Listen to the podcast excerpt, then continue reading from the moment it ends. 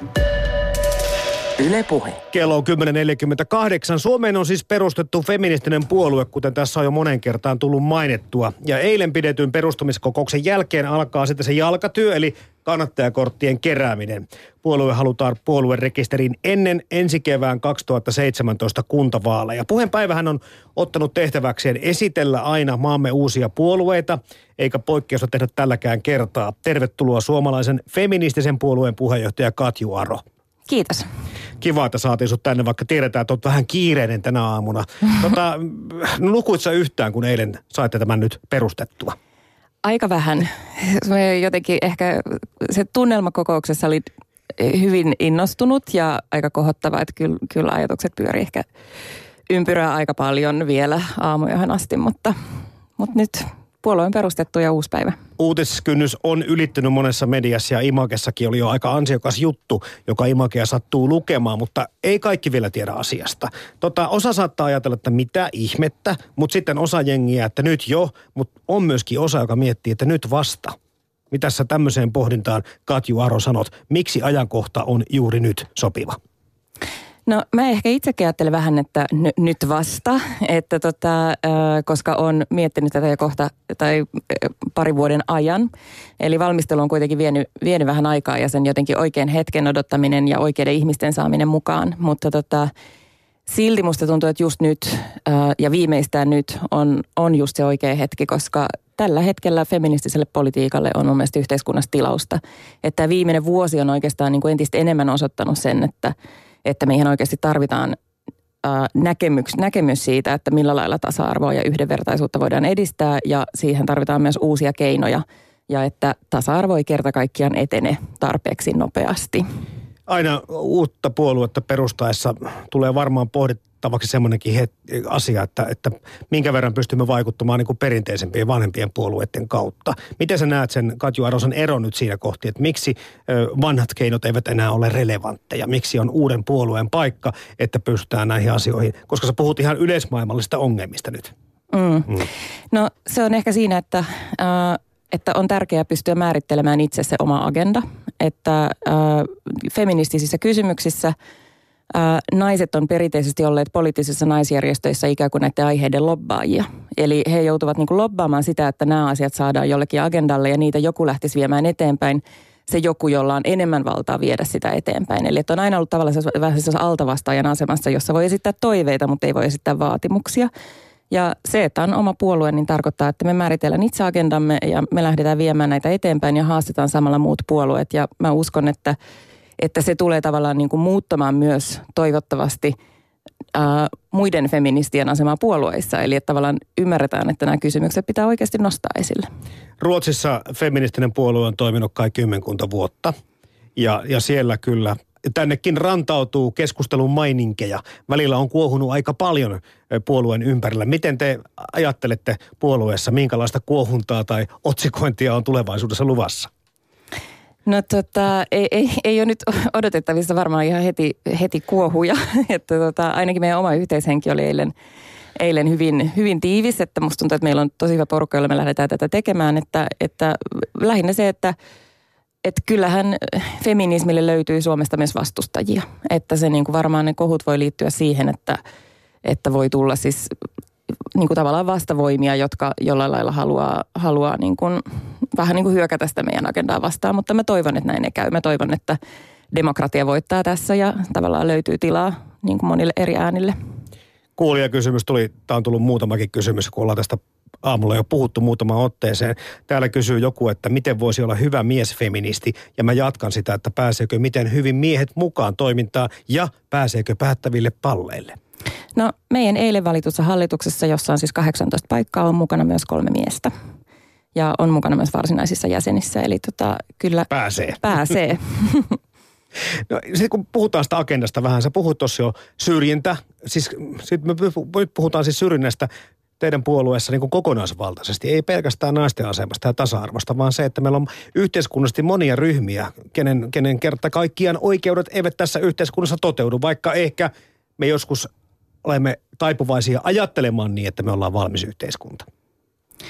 Joo, me lähestytään kysymystä sitä kautta, että, että totta kai edelleen on myös niin kuin tärkeää puhua siitä, että mikä on naisten asema yhteiskunnassa, mutta me otetaan huomioon myös se, että, että, että tilanne voi olla erityisen vaikea, jos on paitsi nainen, niin myös esimerkiksi ää, musta Suomessa. Eli että voi olla tavallaan niin kuin useita eri tekijöitä, jotka, jotka aiheuttaa syrjintää, jolloin voi olla niin kuin entistä haavoittuvammassa asemassa ja tämä on se näkökulma, mikä me halutaan tuoda esiin. Eli tuoda tavallaan niin kuin esiin se, että ihmisillä on hirveän monina, elää moninaista elämää ja syrjintä voi olla hyvin moniperustaista.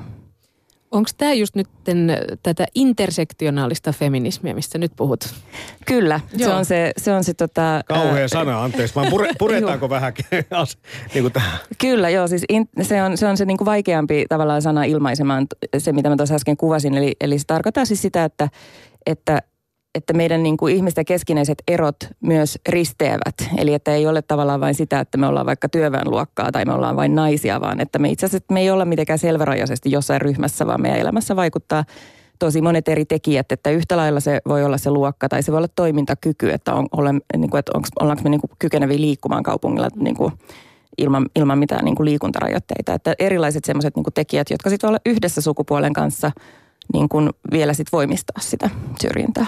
Joo, polarisaatiota tapahtuu niin kuin moneen eri suuntaan nelikentässäkin, mutta jos puhutaan nelikentästä tai vaikka janasta, niin mihin teistä puheenjohtaja Katju Aro, mihin sä sijoittaisit feministisen puolueen, jos puhutaan sitä perinteisemmästä puolueen janasta? Tätä, kyllä mä luulen, että Ö, em, em, siis tietenkin niin kuin tavallaan tämä klassinen, että emme ole oikeisto- ja vasemmistojana laiva itsestään selvästi sinänsä, koska... Nelikenttä on koska parempi se nel, nelikenttä niin. niin kuin, se, että on se niin kuin uusi ulottuvuus, ulot, uusi ulottuvuus, jossa on niin kuin kyse tavallaan myös arvoista, mutta sitten myös ihan siitä, että vähän haastetaan niin kuin perinteisiä ideologioita. Että me ajatellaan näin, että, että perinteiset poliittiset ideologiat, että ne ei ole onnistunut ratkaisemaan ää, esimerkiksi syrjinnän ja epätasa-arvon ongelmia – mutta tota, et sen takia me tuodaan tavallaan kokonaan uusi analyysi siihen, että miten tätä yhteiskuntaa pitää ymmärtää. Mutta jos nyt haluaa kuitenkin konkretisoida, että minne me suurin piirtein sijoitutaan, niin kyllä me varmaan siellä jossain niin kuin nähdään, että siellä vihreiden ja vasemmiston välissä on se niin kuin meidän mentävä paikka. Josta juontuukin seuraava kysymykseni. Tota, jos kalastellaan yhtään samalla vesillä kuin jotkut tietyt vanhemmat puolueet, niin, niin on selvää, että tämmöinen liittouma, jos pannaan samaan ryhmään, voi saada enemmän kannatusta, mutta se tarkoittaa sitten myöskin sitä, että ne äänet jakaantuvat ö, niin kuin pienpuolueiden kesken tai keskisuurten puolueiden kesken ja pienpuolueiden kesken sillä tavalla, että, että yksittäiset puolueet eivät välttämättä saa niin hyvin enää ääntään kuuluviin kuin aikaisemmin. Miten, miten te ajattelette siitä, että miten te tulette tähän ö, toimintaan mukaan, puoluekenttään mukaan, Kokoaako se kenties vai onko se semmoinen hajottava vaikutus, mikä voisi myös tulla mieleen? Öö, kyllä mä luulen, että alussa voi ehkä näkyä jonkinlaista pirstaloitumista, mutta, mutta sitten pääasiassa mä uskon, että se kuitenkin on myös sitä, että kun tuo, kun tuo tavallaan uusia aloitteita poliittiselle kentälle, niin se parantaa keskustelua kauttaaltaan ja itse asiassa vahvistaa myös niiden niin kuin lähipuolueiden asemaan sitten viime kädessä. Et mä luulen, että niin päinvastoin voi käydä niin, että se, niin kuin, se puolue niin kuin kenttä, minne me sijoitutaan, niin se sitten itse asiassa pidemmällä tähtäimellä vahvistuu. Et vihreäthän on tässä hyvä esimerkki, että he on tullut aikoinaan mukaan ja ne on onnistunut laventamaan keskustelua ja saaneet myös niin kuin onnistuneet laventamaan omaa politi- poliittista niin kuin vaikutusvaltaansa myös niin kuin tavallaan muiden puolueiden kautta. Joo, se ei ole enää pelkkä populistinen liike, mm. joka saattaa tämmöinen muoti-ilmiö aina jossakin alussa kohdata tiettyä puoluetta tai ideologiaa.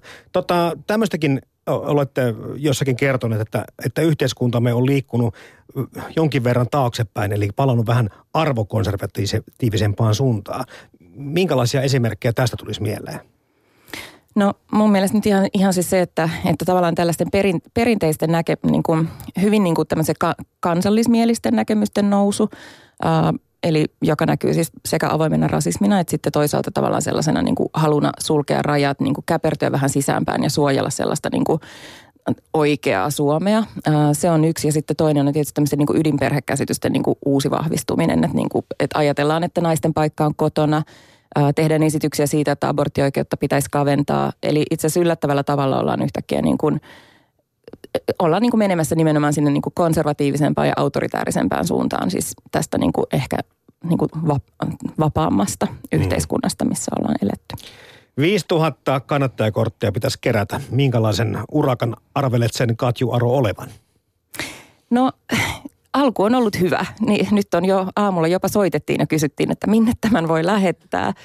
Ja tota, to, toivon, että kaikki käy, käy sen korttinsa täyttämässä meidän sivulta feministinenpuolue.fi. Sen voi käydä tulostamassa ja sitten postittaa.